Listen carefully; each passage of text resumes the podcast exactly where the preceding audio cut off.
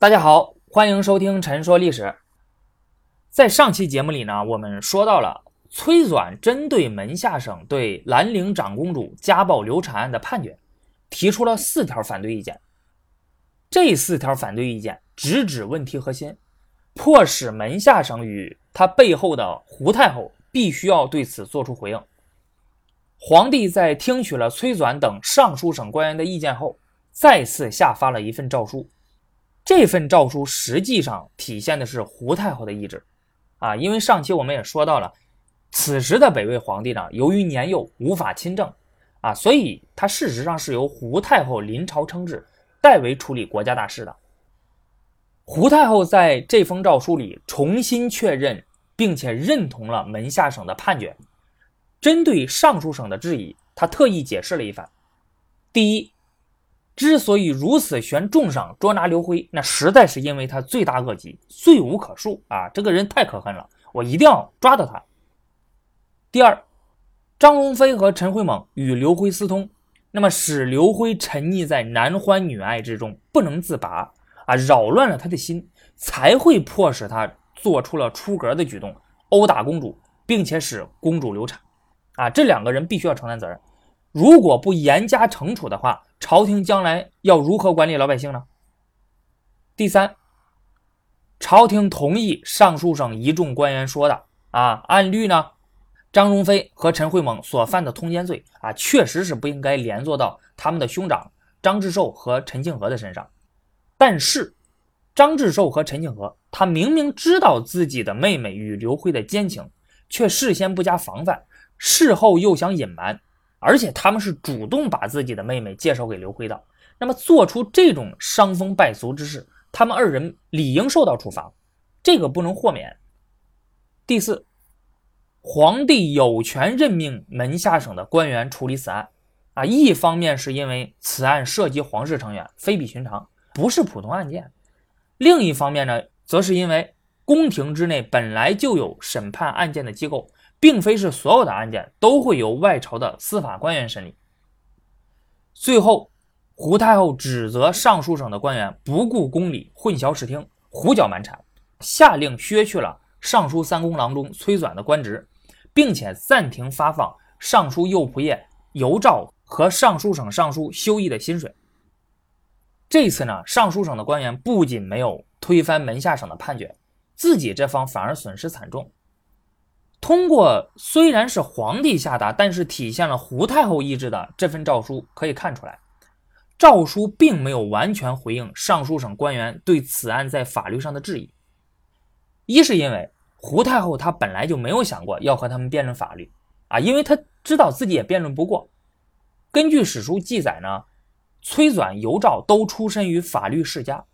当官之后也一直从事和司法相关的工作。那对法律是十分精通的啊！胡太后想跟他们辩论，那完全不是他们的对手。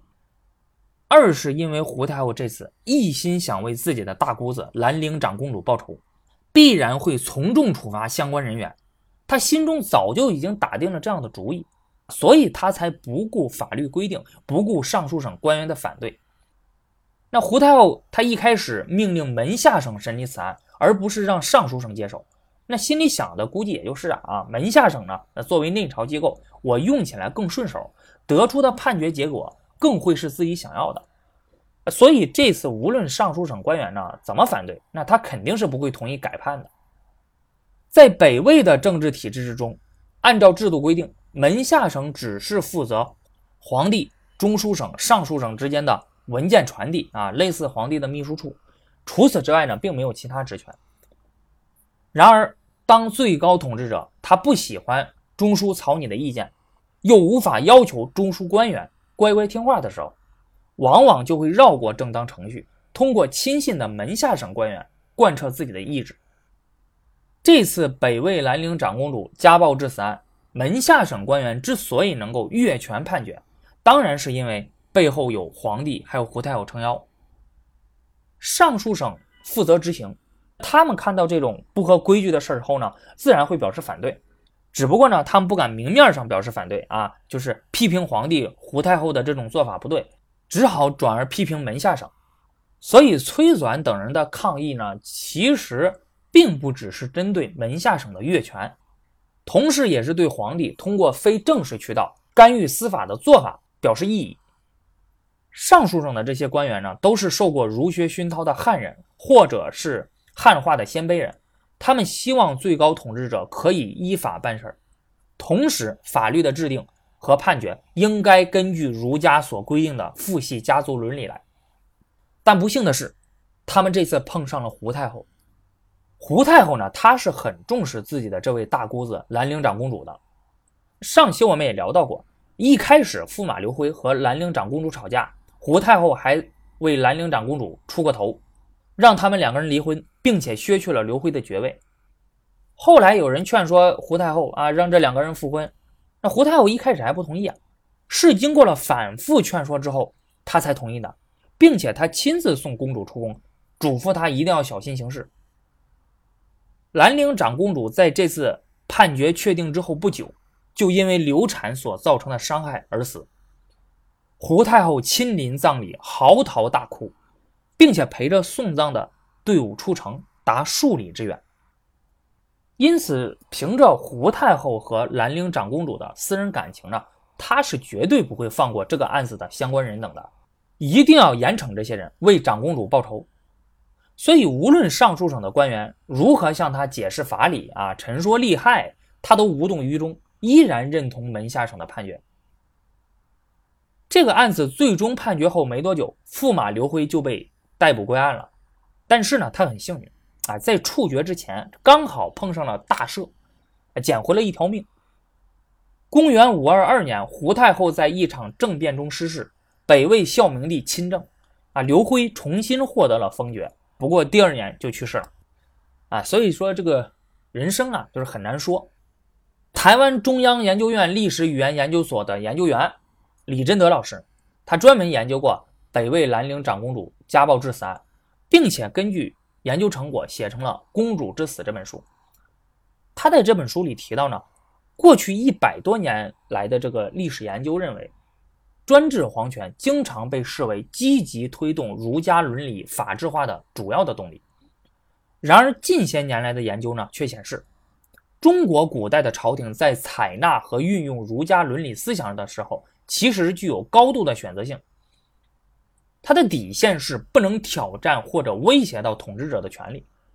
如果儒家的伦理精神和统治者的最终利益相违背的时候，皇权并不会坐视不管。反而会主动干预，阻止儒家伦理的实行。那这次北魏兰陵长公主家暴致死案的判决就是一个证明。在这个案子之中，崔纂引经据典，说明儒家主张的夫尊妻卑与夫家认同的婚姻伦理。皇帝不但没有称赞，反而表达了强烈的不满和异议。最后也没有按照他的意见去判决。不过呢，有一点咱们要说一下，就是。儒家伦理法治化依旧是传统社会的大方向。整体而言，传统社会的统治集团一直在将儒家的道德精神注入法律，以儒家思想为立法以及司法实践中定罪量刑的指导思想和基本原则。这一努力反映到婚姻和家庭伦理中，就是制定的相关法律和司法实践以维护夫权、父权为中心思想。比如上期我们说到的，在通奸罪的处罚上，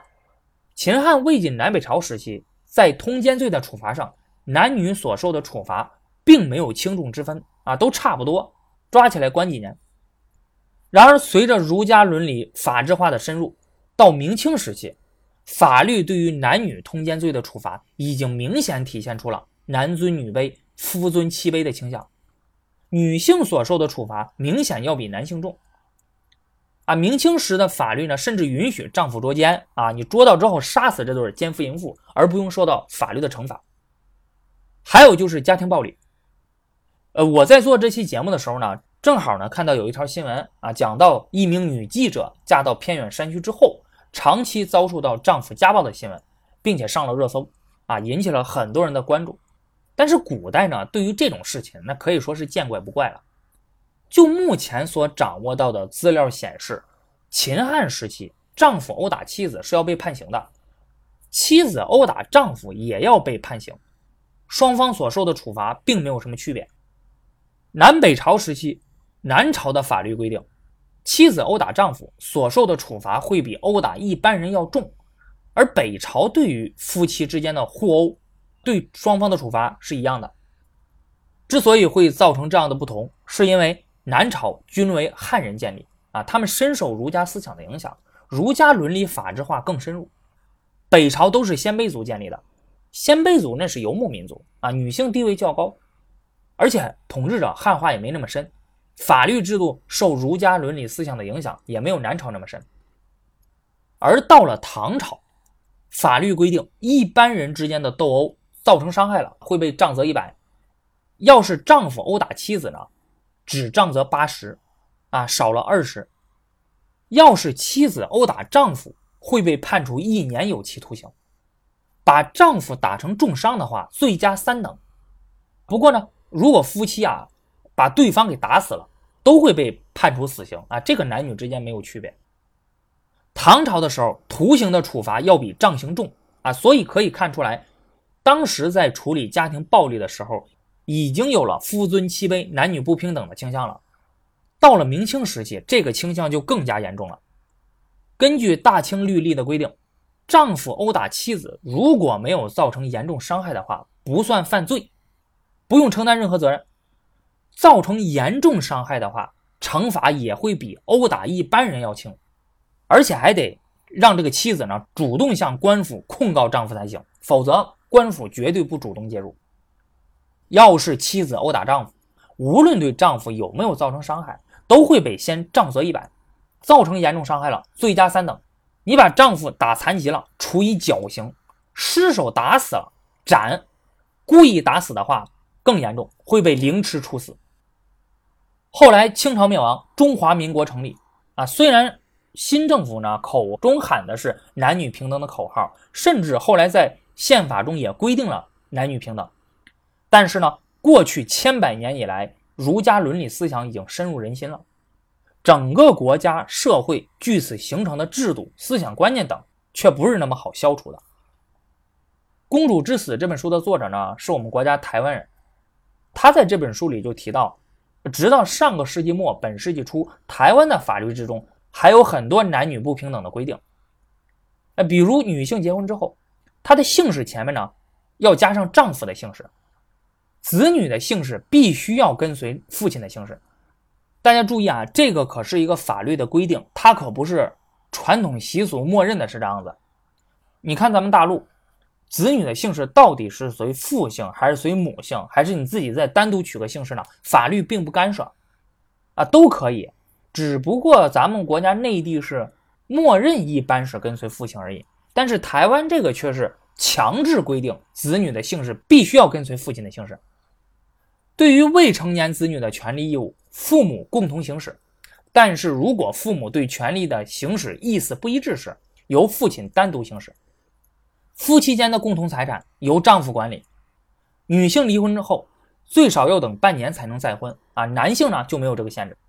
啊。当然，这些不平等的法律规定，随着台湾经济水平的提高，社会的进步，保障女性权益团体的不断努力，现在呢大部分都已经废除了。相比较而言呢，新中国成立之后，我们国家在男女平权、保护女性权益方面做的还是相当不错的。女性结婚后可以继续保留自己原有的姓名，姓氏前面不用加丈夫的姓氏。夫妻所生的子女可从夫姓，也可从母姓，法律不做要求。另外，在保护女性教育、就业权利、提高女性参政议政程度等等方面，国家也做了很多，在法律上呢也做了相应的保障，也确实促进了我国男女平权的发展。不过，我们也要看到。只是有法律制度上所规定的平等还不够，这只是男女平权中的一步，表面上的平等无法掩盖事实上的不平等。我们国家的男女平权还有很长的路要走，这个话题呢，我们下期接着聊。好的，那本期节目就到这里了，我们下期节目再见。欢迎大家关注我、点赞、评论、打赏，谢谢大家。